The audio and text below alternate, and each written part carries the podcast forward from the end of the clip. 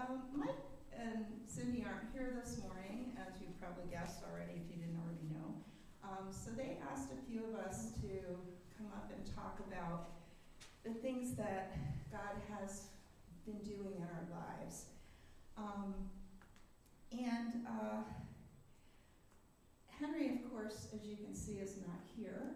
He was supposed to be here. Um, I wanted to start out by saying that for many different reasons, the past two weeks have been very challenging for me. And one example is the fact that Henry's now in New York on an unplanned trip, spending time unclogging sewage pipes.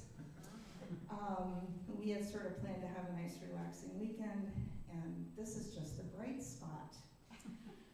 Uh, I have been short tempered, impatient, and discouraged.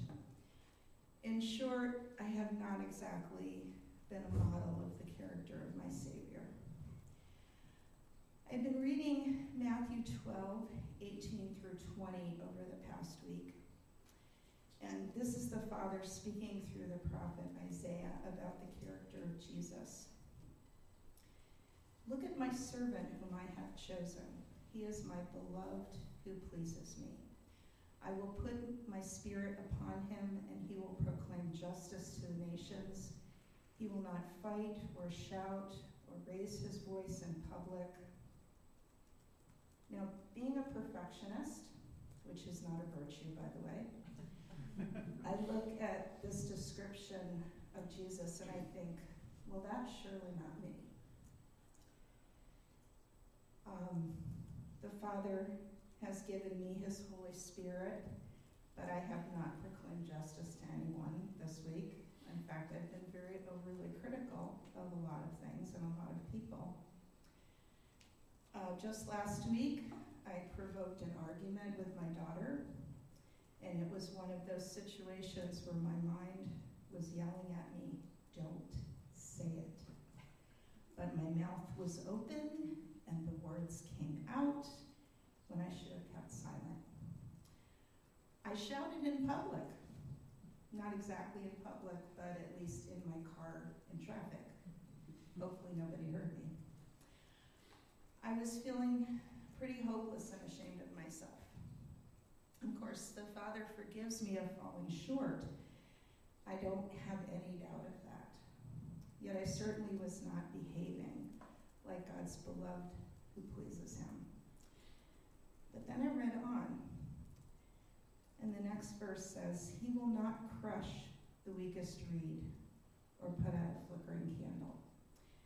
And it was at this point that I realized that God was now describing me. I had been bruised by life circumstances, and my faith was definitely flickering. Yet the Father has hope for the restoration of my soul. In His kindness and mercy, He has chosen to lift me up when I fall short and to keep blowing on my faith to keep it alive. It is enough for Him for now that I am not completely broken and that there is still a little light that will hopefully grow brighter with each hard place that I go through. Amen.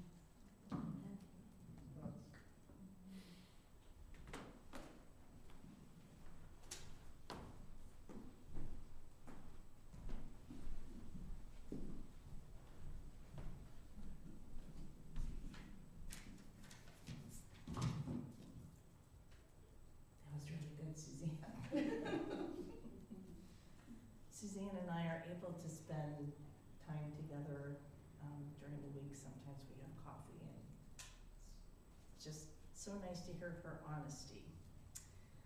Well, I'm going to talk about um, some things that have been on my heart, and what I've noticed lately is there have been a, a lot of sad occurrences that have happened these past few months for a lot of people.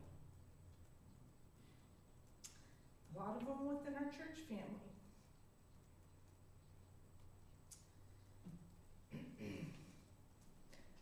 the The Lord has been showing me the importance of coming alongside of people. who need a kind word or just someone to listen. Sometimes you don't have the right words to say. But I think just being with someone is such a big help. Sometimes it's appropriate to share a verse, sometimes it's not. And I think the Lord will prompt you when you're comforting someone, whether or not that's the right thing, but sometimes words aren't needed.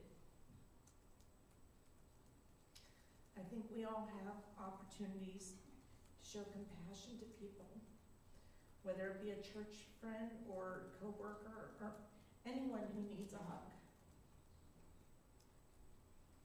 Sometimes it's not easy to know what to say, but just being there is all you need to do. Here's a verse that I read this week and I've been thinking about. It's Matthew 11 28. And these are the words of Jesus Come to me, all you who are weary and heavy laden, and I will give you rest. Take my yoke upon you and learn from me, for I am gentle and humble in heart, and you shall find rest for your souls.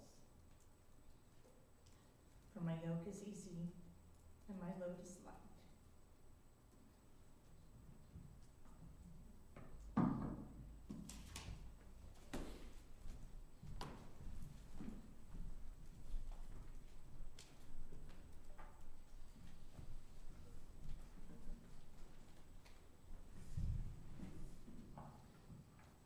These things are so good.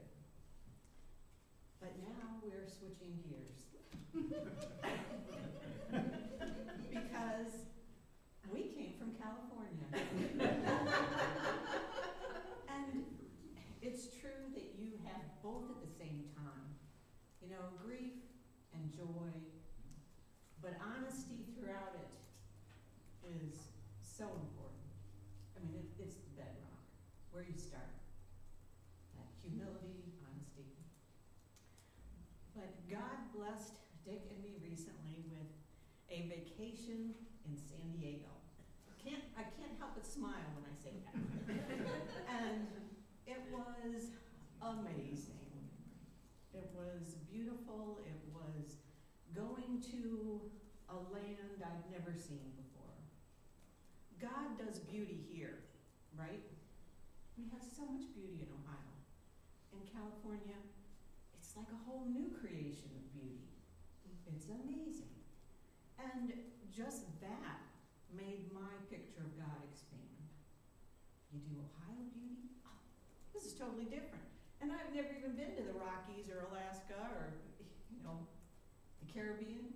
You know, the world is so much bigger than what our neighborhood is. Yet it's the same God who's creative and doing it all. So, just being in California, walking around, it was like, oh, look at this. I've never seen a plant like this. Look at that one. That's a different one. That's like that, only that's different. And the sunshine coming in our front window just came in with power and warmth. You could stand inside the house, sun coming in, and you could feel it the warmth and just the beauty. And every day I watched the sun come up, and it was like the transfiguration when Jesus rose were like lightning.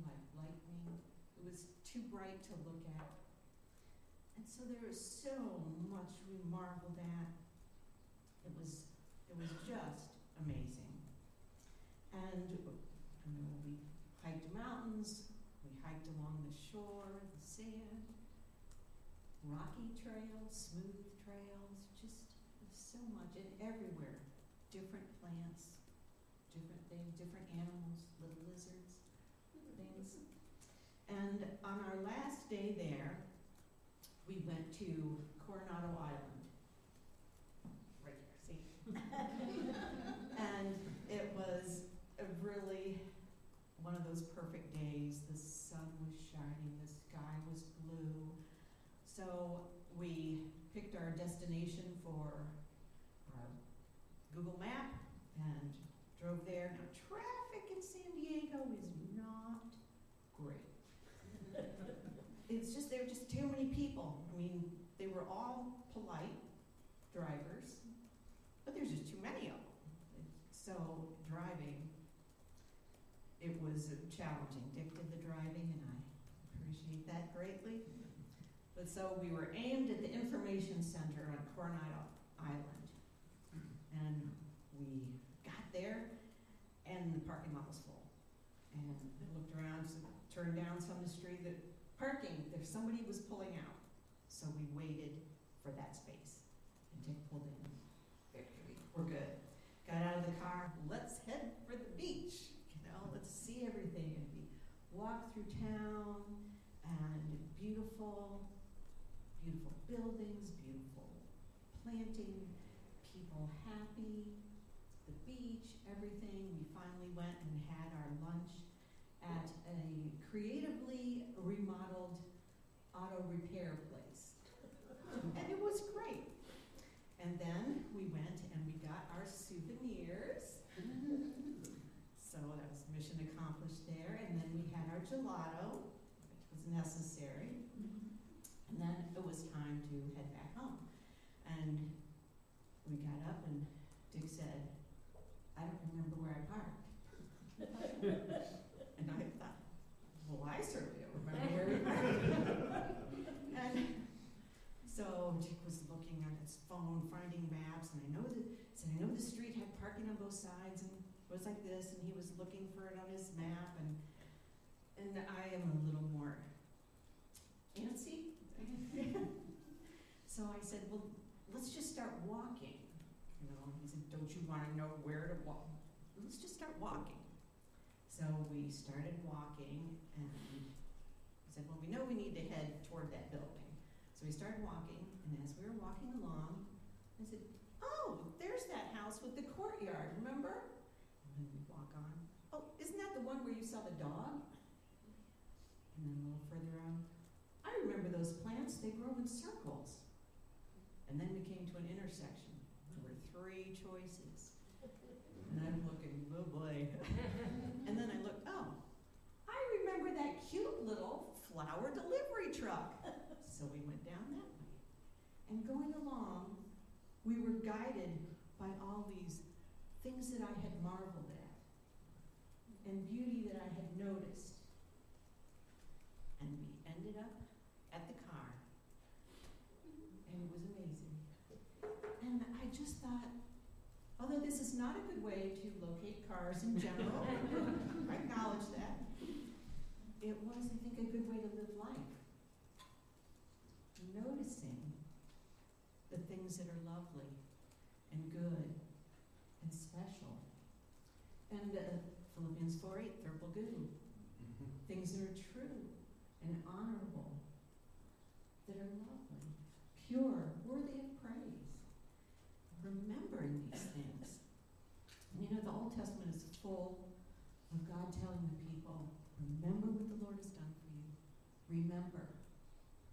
And so it's not just noticing, but it's remembering. Put them in the file in your mind of God's goodness in my life.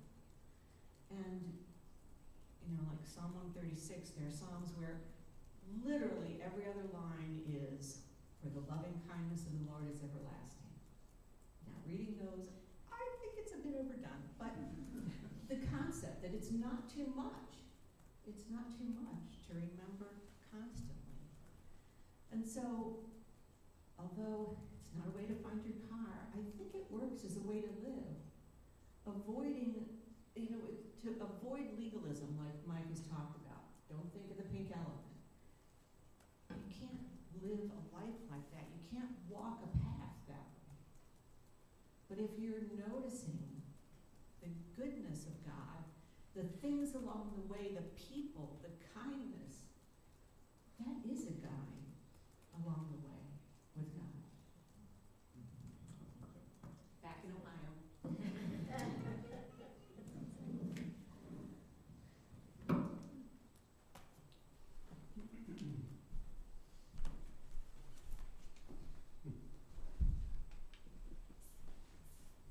Great thoughts, and it ties uh, right into our last song. Um, the uh, I'm gonna take a little bit of time just with some scripture this morning as we did head into. Was there anybody else who had something to share? Anyway, um, I was reading this week and was really struck again. One of my favorite sections is after the resurrection as the disciples are on the road to Emmaus. And um, you know, read a bit of it here and, and a couple thoughts. That's really not a word. That same day, two of Jesus' followers were walking to the village of Emmaus, seven miles from Jerusalem. As they walked along, they were talking about everything that had happened. As they talked and discussed these things, Jesus himself suddenly came and began walking with them. But God kept them from recognizing him. I often find that to be so interesting that it's almost like, you know, being prevented from seeing God in all of creation. Um, that sometimes people are prevented from, from seeing it. And I so appreciate Sue's marvel as she walked down the street and saw these different things. And, and um, but God, I think we need to ask Him to help to open our eyes to how He's working in and through our lives. That we don't want to be walking with Him and missing it. Jesus asked them, What are you discussing so intently as you walk along? They stopped short, sadness written across their faces. Then one of them, Cleopas, replied, You must be the only person in Jerusalem that hasn't heard about all the things that have happened here the last few days. what things? Jesus asked. The things that happened to Jesus, the man from Nazareth, they said. He was a prophet who did powerful miracles, and he was a mighty teacher in the eyes of God and all the people. But our leading priests and other religious leaders handed him over to be condemned to death, and they crucified him. We had hoped he was the Messiah who had come to rescue Israel. This all happened three days ago. Then some women from our group of, group of his followers were at his tomb early this very morning, and they came back with an amazing report. They said his body was missing, and they have seen angels who told them Jesus is alive. Some of our men ran out to see, and sure enough, his body was gone, just as the women had said. Then Jesus said to them, You foolish people, you find it so hard to believe all that the prophets wrote in the scriptures. Wasn't it clearly predicted that the Messiah would have to suffer all these things before entering his glory? Then Jesus took them through the writings of Moses and all the prophets, explaining from all the scriptures the things concerning himself. And if anybody ever asks, is there a conversation that you would have liked to have sat in on? That's for me. That one right there. Because I was in, I don't know, I was, in, I was young in my faith, and I came across the back of my neighbor's Bible, and there were listed tens of prophecies that were written about the Messiah that were fulfilled in Jesus. Things that um, not a bone would be broken. Um, he would be pierced in his hands and his feet. And then you look at Isaiah 53 and you say, how is this not written after everything that took place? Isaiah 53 says that my servant will suffer and that he would take our iniquities upon him, and by his stripes we are healed. And that, in my very early Christian life, really strengthened my faith and helped me to become a stronger believer and to, whenever that doubt comes in, we all experience that doubt. Say, God, are you really out there? Is this all really true? Is this worth it? When that doubt comes in, we know that we can look at these prophecies and see the fulfillment and say, yes, yes, it is worth it. By this time, they were nearing Emmaus and the end of their journey. Jesus acted as if he were going on, but they begged him, Stay the night with us, since it is getting late. So he went home with them, and as they sat down to eat, he took the bread and blessed it. Broke it and gave it to them. Suddenly, their eyes were opened, and they recognized him. And at that moment, he disappeared. Talk about frustrating. I would like to. Uh, anyway, they said to each other, Didn't our hearts burn within us as he talked with us on the road and explained the scriptures to us? And I hadn't noticed this in all the other times. And within the hour, they were on their way back to Jerusalem. So here they are, they had finished their, their journey for the night. It was about um, seven miles. Uh, and they were resting, they had eaten some dinner, and they turned around and go seven miles back to Jerusalem. There they found the eleven disciples and the others who had gathered with them, who said, The Lord really has really risen. He appeared to Peter. And then the two from Emmaus told their story of how Jesus had appeared to them as they were walking along the road, and how they had recognized him as he was breaking the bread. And just as they were talking about it, Jesus himself was suddenly standing there with them. Peace be with you, he said. But the whole group was startled and frightened, thinking they were seeing a ghost. Why are you frightened? he asked. Why are your hearts filled with doubt? Look at my hands. Look at my feet. You can see that it's really me. Touch me. Make sure that I'm not a ghost, because ghosts don't have bodies, as you see that I do. As he spoke, he showed them his hands and his feet. Still, they stood there in disbelief, filled with joy and wonder. Then he asked them, Do you have anything here to eat? And they gave him a piece of broiled fish, and he ate it. Then he said, When I was with you before, I told you that everything written about me in the law of Moses and the prophets and in the Psalms must be fulfilled. Then he opened their minds to understand the scriptures. And just like we need to ask Jesus to open our eyes to see when he's in our midst, we need to ask him to open our minds to understand the scriptures. And he said, Yes, it was written long ago that the Messiah would suffer and die and rise from the dead on the third day. It was also written that this message would be proclaimed in the authority of his name to all the nations, beginning in Jerusalem. There is forgiveness of sins for all who repent. You are witnesses of all these things. And now I will send the Holy Spirit, just as my Father promised. But stay here in the city until the Holy Spirit comes and fills you with power from heaven.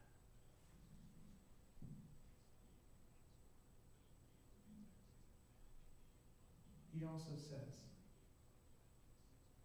Will he not give the Holy Spirit to those who ask him? So, we need to ask him to open our eyes. We need to ask him to help us to understand the scriptures. And we need to ask him, and anyone who's put their faith in Christ has received the gift of the Holy Spirit already. That's the beauty of it. But it doesn't hurt to ask him to fill us with his power to make us even more bold witnesses of all that he's done. And uh, so let's sing together the last song proclaiming his goodness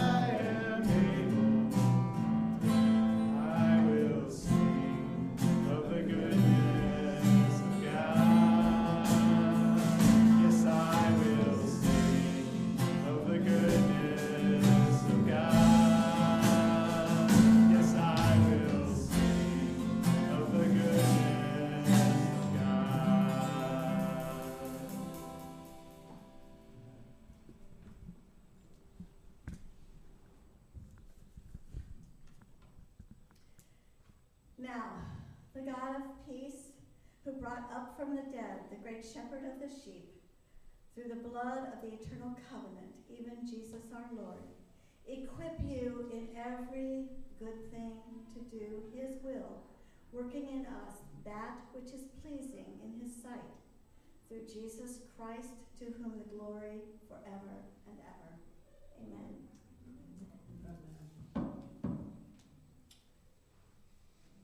There is lunch um, to be served downstairs, and we'd love for everybody to stay and join us. Um, why don't I give thanks for that, but we can have a couple minutes of conversation